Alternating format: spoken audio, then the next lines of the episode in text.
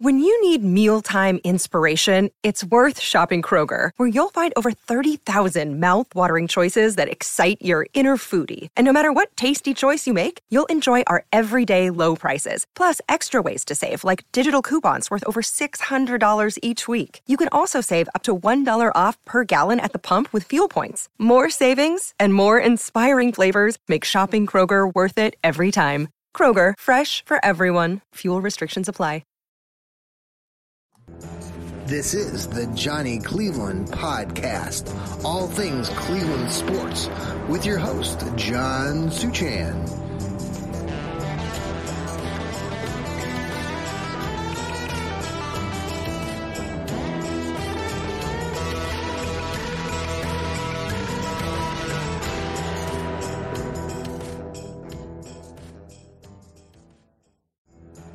Hey, hey, and good day, and welcome to another edition of the Johnny Cleveland podcast. How is everybody on this glorious Tuesday as we prep the Brownies prep for the Cincinnati Bengals? Hope everybody is doing well and enjoying your second day of the new year 2024. We are part of Fans First Sports Network. We are the Fanatical Elves. And I'm your host, John Suchan, part of the Johnny Cleveland podcast here. So the Brownies play the Bengals Sunday. How are they going? What are they going to do? Like, are they going to go out there and play their starters? If you listen to some of the different players coming into uh, today, they interviewed everybody from the coach to Takitaki to uh, Ford.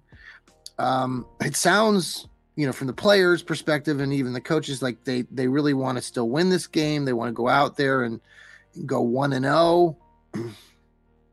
Is that plausible? Is that what we need to do? Is that what the Brownies should do? They are coming off of a four-game win streak. They are eleven and five. Do you want to roll into the playoff with a win and all that momentum, or does risking playing many of your starters, like a Myles Garrett, like a Flacco, um, do does that bode well in the long run? We see other teams that have their players get injured, and it can be catastrophic. Now with the Browns, you know they've had so many injuries that it really is something that you know um, they've been able to overcome it. They've been able to face adversity and plow through it. The playoffs are different. The playoffs are every snap, every series is monumental in the scope of the entire game. And so, how important is it for the Browns to really prepare to try to win this game against the Bengals? I mean, it would give them 12 wins. And, you know, I was thinking about that earlier today. And I know, you know, records and numbers don't always mean things. But I will say that, you know, if you go back and look historically, once the season is over and we're talking 15, 20, 50 years from now, and we look back at seasons that the Browns have had, we will, if this Browns team could get the win in Cincinnati, that would be 12 wins. And it would be something of note in the history books. Uh, the, this team has not had many uh, multiple uh, double digit win seasons. They've only reached the 12 win mark, I think, uh, going back a ways. It was back in the 80s when they did get that 12 win season, went 12 and 4. Um, but most of the other seasons, you know, they won 10 games or they might have won 11 games. Uh, I think most of the time they just have won like 10 games and gotten in. So now this year they've won 11 and they won 11 back in 2020 with Kevin Stefanski. So to put a little mark on Kevin Stefanski's uh, you know his uh, successes and his those things that are that make him stand out a little bit more uh symbolic you know getting that 12th win in the regular season. And granted the season's an extra week long than it used to be. We play 17 games. We don't play just a 16 game schedule. Getting that 12th win is still pretty significant. And i think it would mean a lot to the players. It would mean a lot to the coaches Um, and I think they're they're preparing to go out there and win this game. I mean, if I'm a coach, maybe you coach wherever whatever level you're at, and I'm not going out there to lose games. That's not the objective of going out and playing a sport and being a competitor. You want to go out there and you want to do your very best and you want to win. You want to win. And uh, so we'll see how this all pans out. Maybe the Browns are prepared to play some of their starters early on. Maybe that first quarter, maybe uh, as it seeps into the second quarter. You know, Joe Flacco has been splendid. He has been terrific. And you don't want to ruin a good thing. Knock on wood. Uh, his his statistics are phenomenal in the playoffs. I was seeing some different. I've seen so many various comments on social media platforms just about how good Joe Flacco is in the playoffs. Uh, I did want to kind of step back and take a look back though at this Browns team uh, this season and all the goodness and all the good things that they have been doing. Uh, before we get to that, we're going to pause for a quick break here on the Johnny Cleveland podcast. Uh, again, we are part of Fans First Sports Network and the Fanatical Elves. We'll be right back.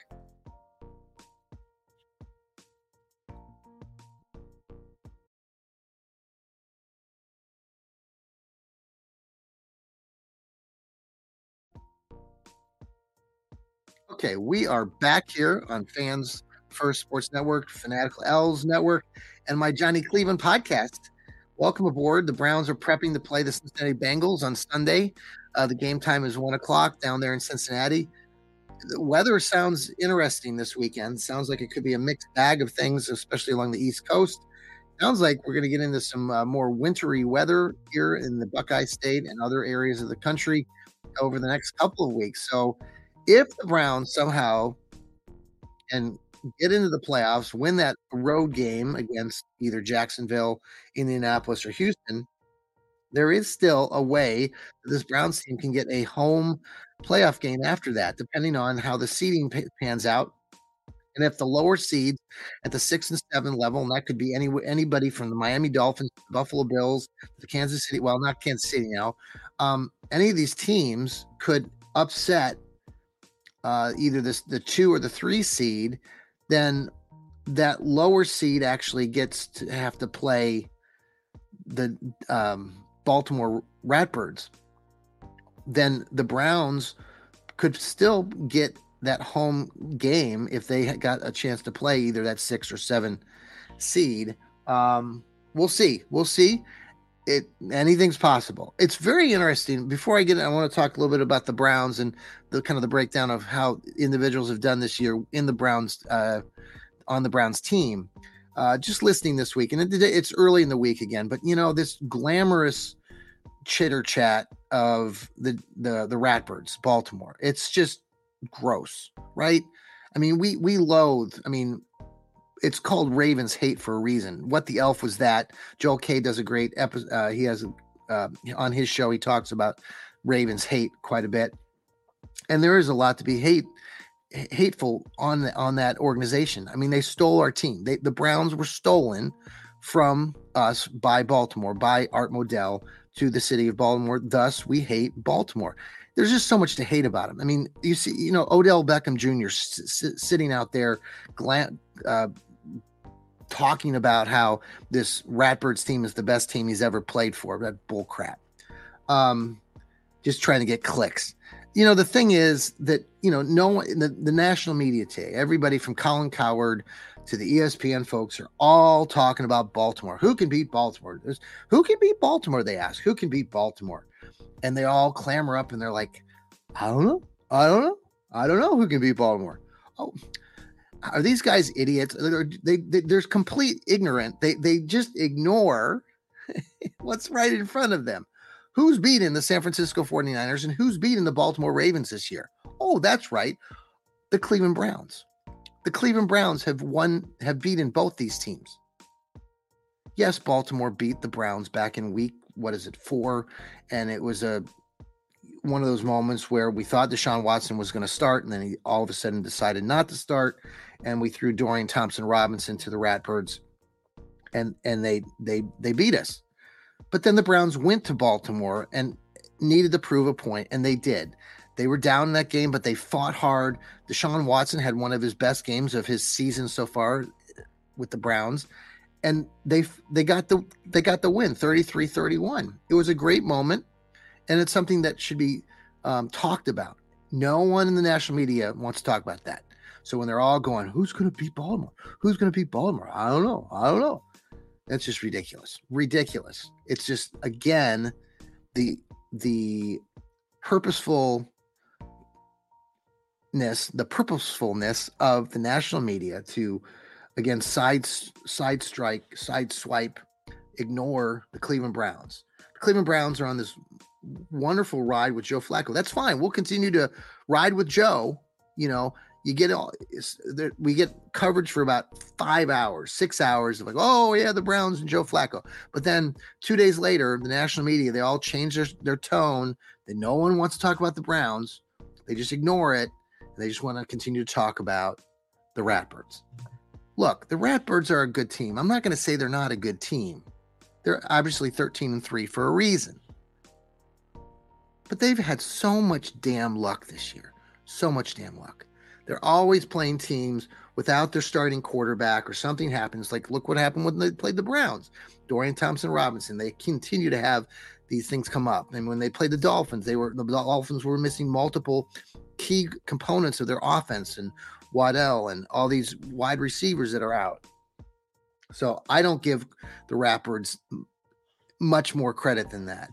The Browns can go be, play in Baltimore and beat Baltimore again, and they will. Joe Flacco, the um, former Baltimore Ratbirds, what a storyline that would be. He going, he goes in there to Baltimore with the Browns, and they beat the beat Baltimore. It will happen. So be prepared, Browns fans.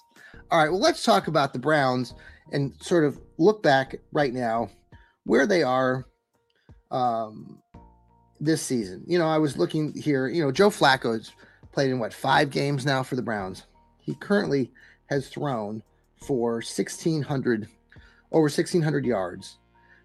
Before I get into all this, I do also want to pause and give um, uh, a, a, moment to um, the passing, that the death of Frank Ryan. Frank Ryan was the quarterback of the Cleveland Browns uh, during from like I think 19.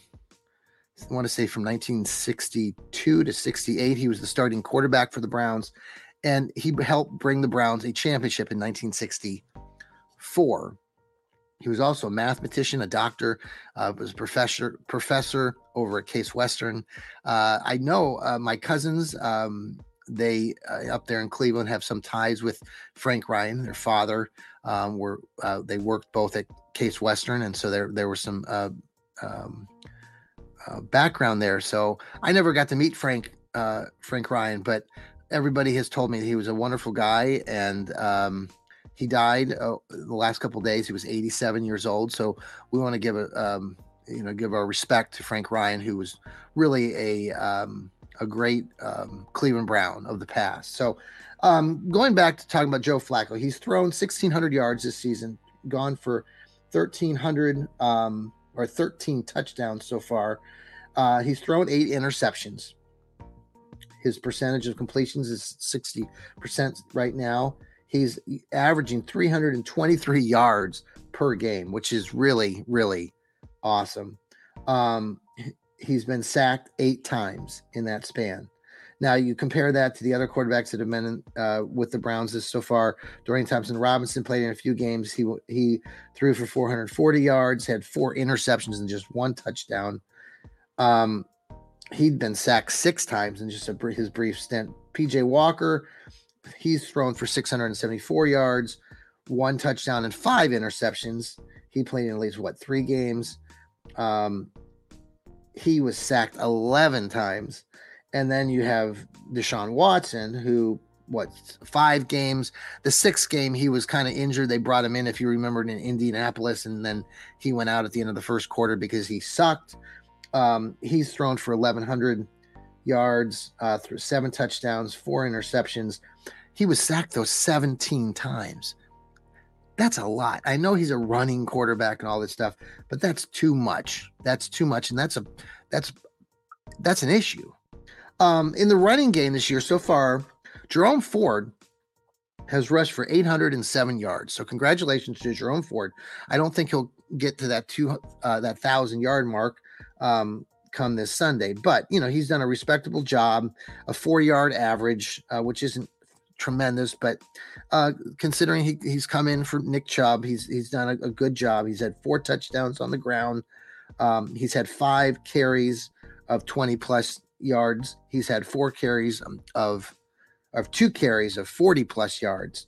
So, and he's had 33 carries of 10 yards or more. Um, following up with him is Kareem Hunt, who again came in admirably after Nick Chubb uh, went down injured. Uh, was not on the team. He was signed by the team. He's rushed 135 times for 411 yards, only a three yard uh, carry average, but he scored nine touchdowns. So good job to Kareem Hunt on, in that department. And let's see what else. Uh, Pierre Strong has 49 rushes this year for 226 yards. Not bad with a 4.6 yards a carry average, one touchdown. So congratulations to him. That's great. Uh, and still, Nick Chubb is still listed as number four on our list. He has he got 170 yards between those first two games, and really the first game in a quarter uh, when he played Pittsburgh. So he was off to a great start. He had a six yard uh, average. Um, and uh, Deshaun Watson, he has a few yards here 26 carries, 142 yards. So you see the run run game's not bad. You know, um, receiving, obviously, probably most of you would guess. That's right, Amari Cooper. Amari Cooper had 72 receptions this year for 1,250 yards, which are um, career highs uh, in the yards department. He has 17.4 yards uh, a catch averaged, five touchdowns. So he had a long, a couple weeks ago, 75 yards. So good job to him. He's had 21 catches of 20 yards or more. That's really good. And eight catches for 40 yards or more, which is outstanding. Uh, David Njoku, the uh, tight end for the Brownies, is having a career year. Many of you already know this, but he's already caught the ball 81 times for 882 yards. So there's an outside shot if they played him in Cincinnati and he got a couple gifts early on in that game. You know, he could maybe reach the thousand yard mark. I don't think that's going to happen, and I don't know if, if he'll even play.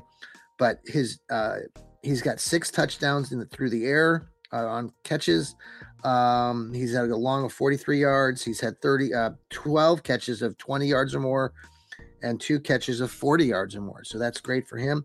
Elijah Moore, who I wasn't sure how he what he would do this year, and thankfully he hopefully is on the road to recovery after a really bad uh, concussion last week, which was really scary to watch. If you saw it, he got hit, uh, went ground his helmet into the ground, and uh, was kind of worrisome there. But he's got 59 receptions this year, 640 yards. Those are, I believe, career highs for him.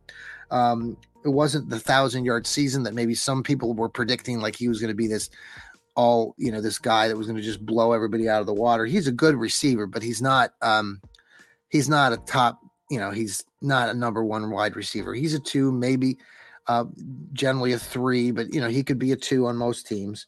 Uh jerome ford's doing a nice job in the run department or in the receiving department as well the running back has 42 receptions this year for 293 yards. He's putting the numbers kind of like Kareem Hunt used to back in the day. So good job for him. He's got five touchdowns too um, that he's caught. So that's great. Following that, you got C- Cedric Tillman, who's got 18 receptions, which is more than I would have figured, but he's got 181 yards, so that's good. Uh, the tight end Akins and David Bell only has 10 receptions for 99 yards. His his moment in the sun uh, was catching that that pass. Um, was it against Jacksonville where he was wide open on the fourth down play? I like David Bell. I hope that the Browns continue to use him. They're going to have to probably with some of these other injuries to like Elijah Moore. So look for him to get some more touches as we get into the playoff. Um, let's look into the defense just real quickly before I let you all go this afternoon. Um, on the defensive side of the ball, you probably might figure this as well. Jeremiah Owusu-Koramoah the linebacker for the Browns, the speedy uh, linebacker. He's got 98 combined uh, tackles this year, 3.5 sacks, one forced fumble, two interceptions. Um, so some really good stuff there from from J- JOK. Grant Delpit uh, followed up with 77 receptions, um, a, a, sack and a half. Takitaki's got in there. He's got 64 tackles, two sacks, one interceptions, forced fumbles this year. Myles Garrett, maybe you might have thought this. Uh, he's got four of them. He leads the team with four forced fumbles. Uh, in the interception department, uh, Martin Emerson, again, having a really good, solid second season with the Brownies, uh, has four of those. Um, and let's not, you know, Ronnie Hickman. Uh, you know, we don't talk a lot about him, but I'm glad what he did last week for the uh, coming out of Ohio State, 22 sa- uh, carry or tackles on the year, but he's got the one interception for a run back, which is for a touchdown, which is fantastic. So good job to him. Uh, in the sack department, you probably guessed it. Myles Garrett leads the team with 14 this year. Right now, Za'Darius Smith has 5.5. I just think Za'Darius Smith is just a better player overall than uh, J- Jadeveon Clowney, who we gave up on. I know he plays for Baltimore now, so we're all going to hear about how great Jadeveon Clowney is and what a breakout year he had with Baltimore. He gave up on the Cleveland Browns. You and I both know that. So um, he's 5.5 uh, sacks. Obi Wan Kenobi, uh, Ogbo, um, he's got four and a half.